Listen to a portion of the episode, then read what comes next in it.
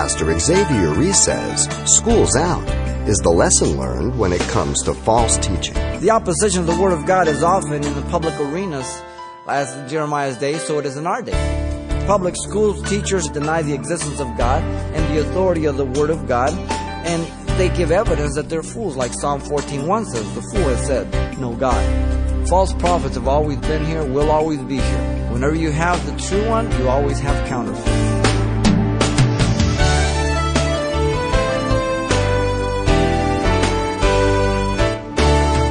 Welcome to Simple Truths, the daily half hour study of God's Word with Xavier Reese, Senior Pastor of Calvary Chapel of Pasadena, California. If the world hates you, keep in mind that it hated me first.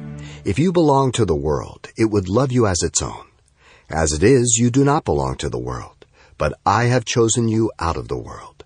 That is why the world hates you.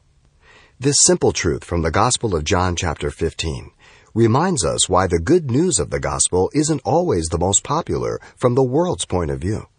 But we'll see that standing fast in Scripture finds eternal favor in God's economy, as illustrated by Jeremiah's confrontation with the false prophet Hananiah. Here's Pastor Xavier getting our study underway. The message is entitled A Faithful Witness. This is what Jeremiah is. He's just constant. He's faithful. He's sticking around. You do not stick around for 40 years or better to people who hate you unless you're faithful. The prophet Jeremiah was called once again to act out a sign message as he had at other times. You recall that chapter 13, he was called to uh, take a girdle or a sash and wear it till it was dirty, hide it in the Euphrates River. When he got there, God showed him that it was in a ruined condition, which really was to reflect the ruined condition of the nation. Then in chapter 19, as you remember, that he uh, was called to go down to the potter's house in chapter 18 and to see how he would deal with the clay. And when the clay would not be flexible to what God, the potter wanted to do, it was cast away. And so in chapter 19, he's called to the valley of Hinnom and the witness of some of the elders, of the priests, and the people.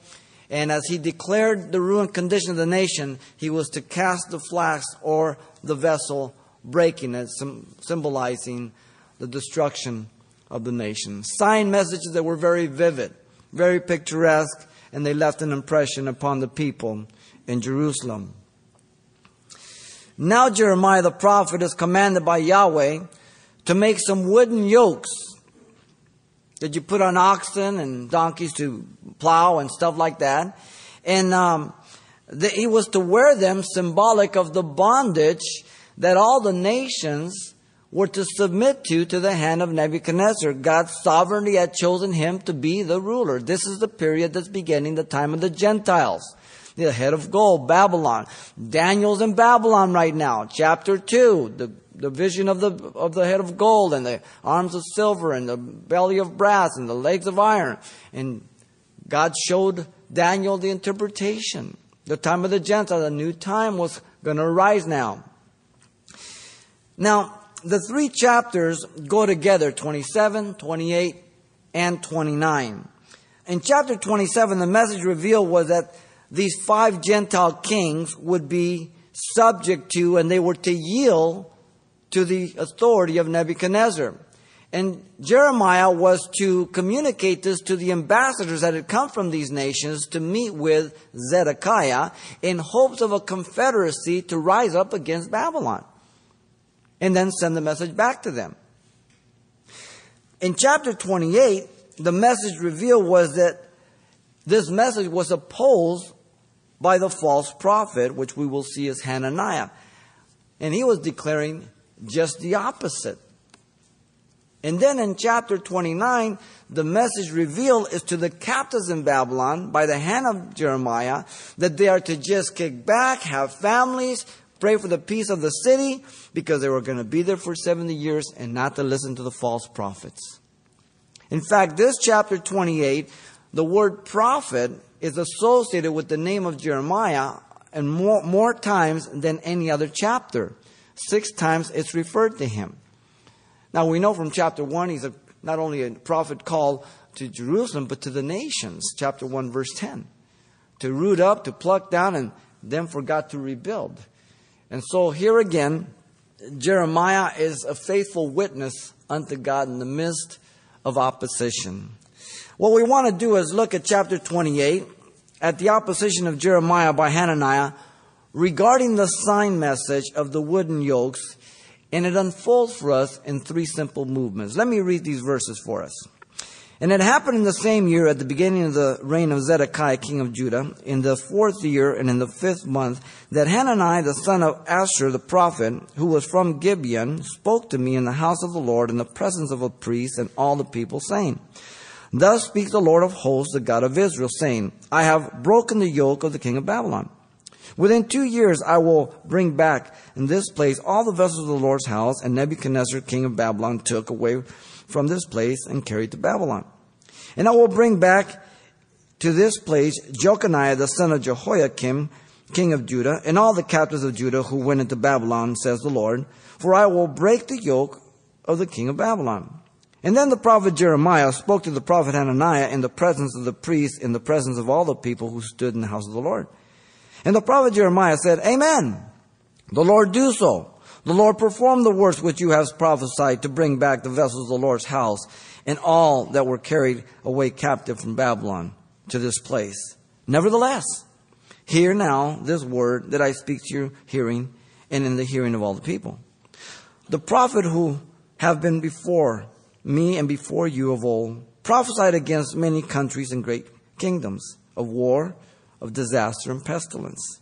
As for the prophet who prophesies of peace, when the word of the prophet comes to pass, the prophet will be known as one who the prophet has truly sent. Then Hananiah the prophet took the yoke off the prophet Jeremiah's neck and broke it. And Hananiah spoke in the presence of all the people, saying, Thus saith the Lord, even so I will break the yoke of Nebuchadnezzar, king of Babylon, from the neck of all nations within the space of two full years. And the prophet Jeremiah went away. Now the word of the Lord came to Jeremiah after Hananiah the prophet had broken the yoke from the neck of the prophet Jeremiah, saying, Go and tell Hananiah, saying, Thus saith the Lord, You have broken the yokes of wood, and you have made in their place yokes of iron. For thus saith the Lord of hosts of God of Israel, I will put a yoke of iron on the neck of all these nations, that they may serve Nebuchadnezzar king of Babylon. And they shall serve him. I have given him the beast of the field also. And then the prophet Jeremiah said to Hananiah the prophet, Hear now, Hananiah, the Lord has not sent you, but you make this people trust in a lie. Therefore, thus saith the Lord, Behold, I will cast you from the face of all the earth. This year you shall die, because you have taught rebellion against the Lord. And so Hananiah the prophet died the same year in the seventh month.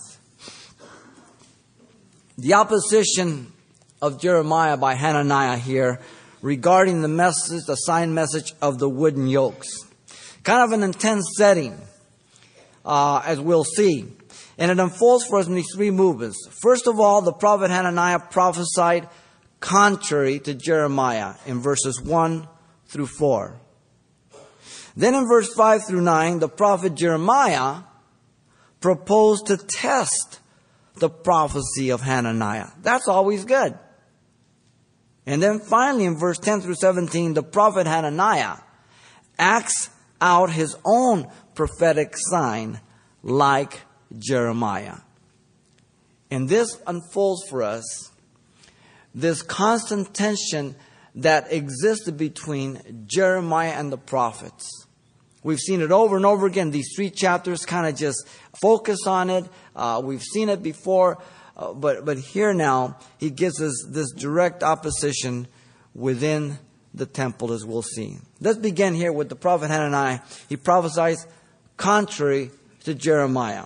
Verse 1 through 4. Notice first in verse 1, the opposition of Jeremiah was in a public assembly. It's always favorable to play in your home turf when you're looking at sports. You feel more courageous. You've got the fans there. This is Hananiah. This is his turf. He's got all his cronies around. Jeremiah standing alone. but he's standing as a faithful witness. The event took place the same year. verse 1 says, as the previous chapter, in the beginning of the year of Zedekiah, king of Judah. Now, the date of the prophecy is said to be in the reign of Jehoiakim in chapter 27, verse 1. But verse 1 here refers back to 27 1. How do we explain this? Most scholars believe that there is a copyist error here. You say, oh, yes, there's some error. Sometimes a name or a letter, but it does not change the sense or the text or the meaning of the text. Let me explain to you. When you get to chapter 27, uh, in verse 3, 12, and 20, that the name Zedekiah is there, and that's the implication. So the internal evidence of the chapter corrects verse 1. Jehoiakim is an heir. And it's Zedekiah that the context is all about. So the internal evidence of the chapter itself corrects that, by the way. All right? Now, the date is in the fourth year, notice, of Zedekiah, in the fifth month, July or August of 594 BC. So this event, we know exactly when it took place. It's recorded for us. The first 20 chapters, we didn't have dates except for one. After chapter 20, 21 to 39, we have many dates, but they're not in chronological order, so we got to watch where, where they come in and where they're going to fit. Okay? So we're looking at this. Now, notice the phrase in the beginning of the reign. It doesn't contradict the first verse of chapter 27 or of 28.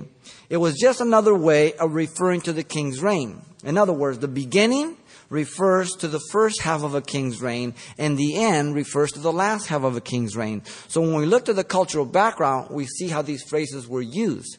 So people come to the scriptures and say, well, there's a contradiction here. It says here in this, here it says the beginning, the end. There are different ways to, to make reference to it. So we do good historical background check, and we find out there's no contradiction. Now, it was during this time, notice that the word of the Lord came to Jeremiah at this time. The one who opposed Jeremiah is named for us Hananiah. Now, Hananiah is a false prophet, one of many. Now, this is the focus here. And his name means the Lord has been gracious. What a contradiction of his name. now, there are a lot of people that call themselves Christians, but they're a contradiction to their name. Next time you ask somebody, are you Christian? Don't ask them that anymore. Because they'll turn around and say, oh yeah. I want you to start asking people, are you Christ-like? Because that's what Christian means. Okay? And they will think twice before they say yes. they'll look at you kind of funny, first of all, and then they'll think. Well, and they'll say, well, I try. Now we're getting to the truth. Notice he was the son of Azur, the prophet. Whether this, uh, his father was a false prophet also, we're not told. Uh, he was from Gibeon, a priestly city in the territory of Benjamin, like Jeremiah, who was from Anathoth, the same territory, which means that they were both priestly cities, which means that they were both in the priestly line. So there was familiarity with the, with the same kind of people, everything else. Okay? Now, he spoke to Jeremiah, notice, in the house of the Lord, in the presence of the priests and all the people.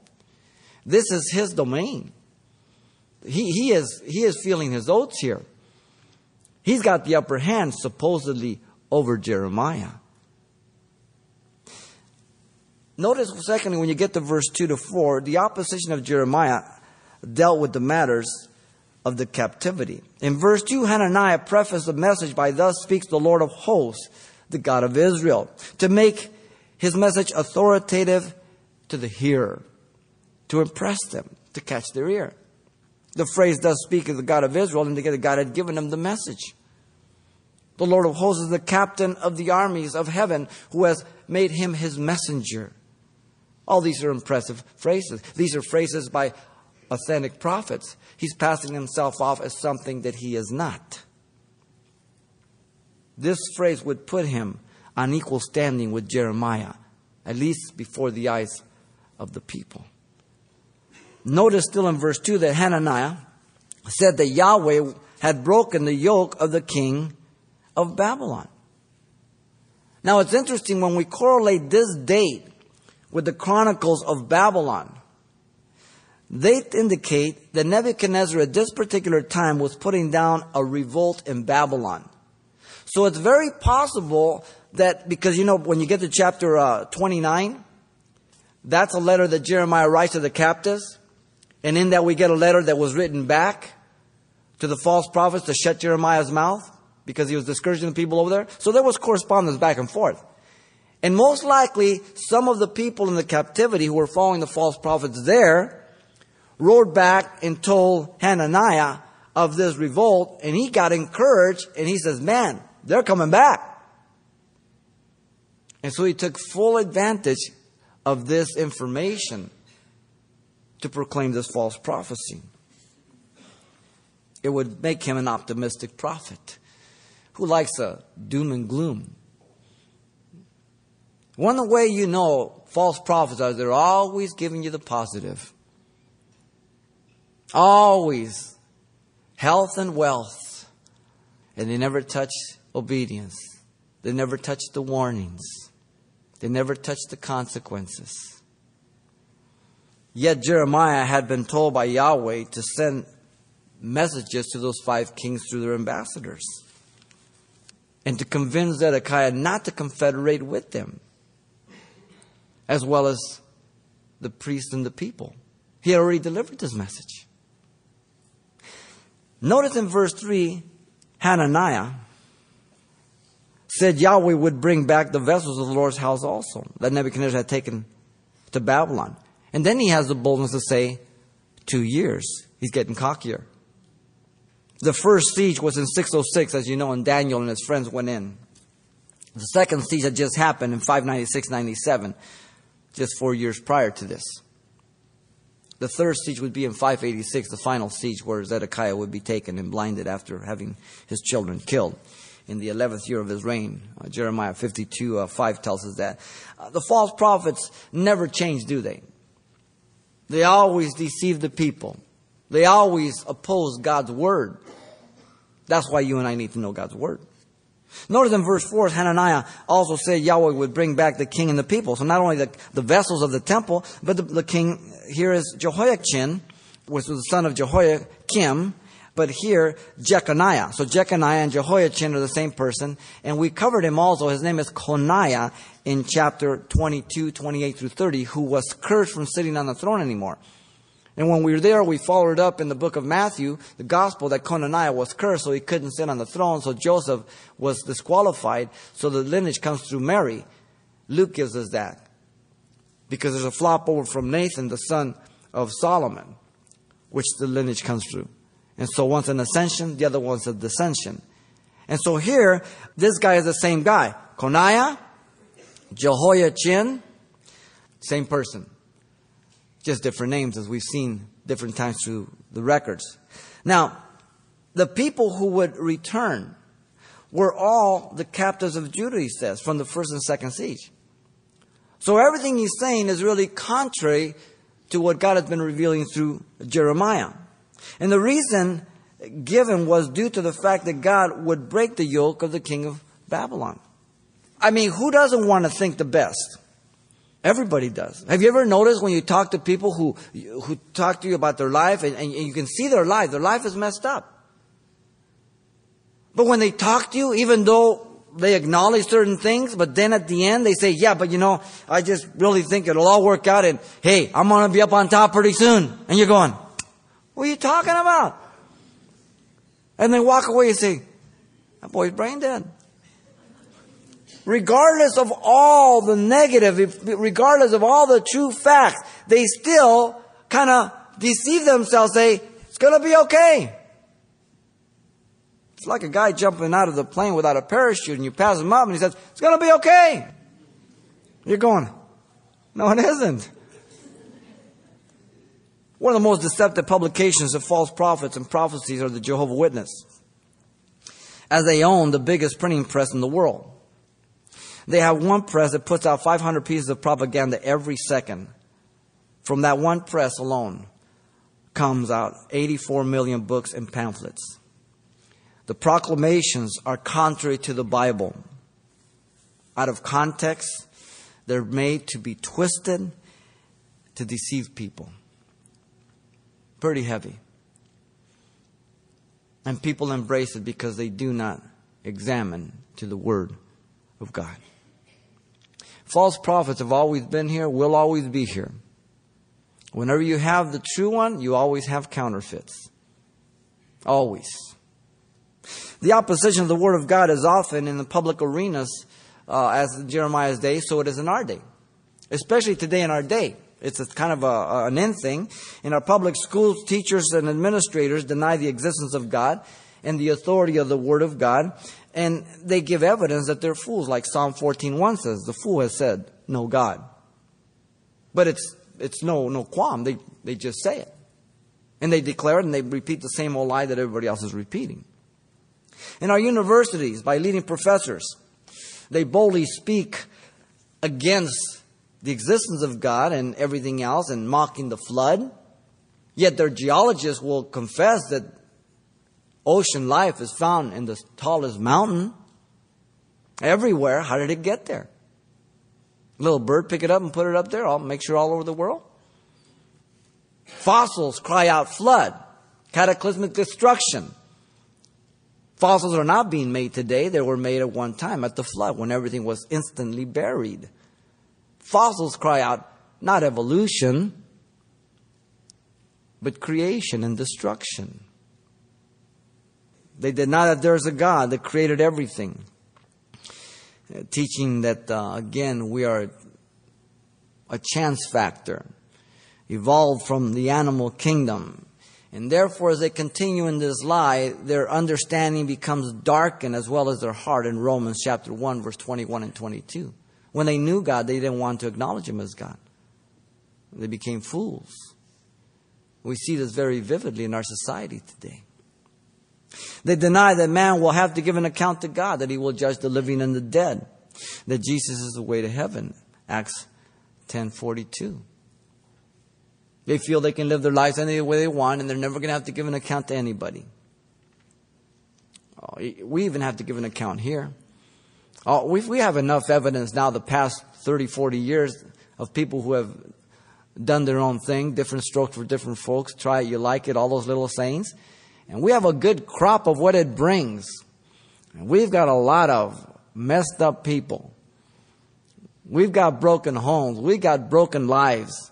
We've got lonely people because we have not paid heed to the Word of God. But we've believed the educators and the professionals.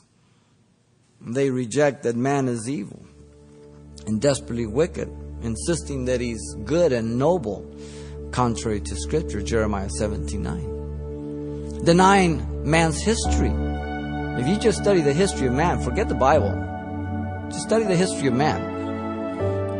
If man is good, where are you getting your evidence from? You're denying the evidence that's in history. So the prophet Hananiah prophesied contrary to Jeremiah. And we see this in our day today. And God has placed you and me in this day, in this age, to be a faithful witness like Jeremiah when it comes our way. And it will be in public arenas today. Many, many times. Pastor Xavier Reese, illustrating with the prophet Jeremiah that history will always be his story in the end on today's Simple Truths. And let me quickly remind you that if you've missed any part of this message, you can hear it from beginning to end again anytime online. Just look for today's date when you click on the radio listings link when you log on to calvarychapelpasadena.com. But there's much more to this study to come right here next time as well. And if your schedule won't permit you to tune in, as always, you can pick up a copy of this message. And the title you want to ask for is simply A Faithful Witness. It's available on CD for only $4. And once again, the title to ask for is A Faithful Witness, or simply mention today's date. You can request your copy by writing Simple Truths, 2200 East Colorado Boulevard, Pasadena, California, 91107. Or to make your request by phone, call 800 926 1485. Again, that's 800 926 1485. Or the address once again is Simple Truths, 2200 East Colorado Boulevard, Pasadena, California, 91107. And thanks for mentioning the call letters of this station when you get in touch. This helps us track the effectiveness of this ministry in your area. 1 John 4 1 warns, Do not believe every spirit, but test the spirits to see whether they are from God, because many false prophets have gone out into the world. Join Pastor Xavier Reese for more of the faithful witness of Jeremiah next time.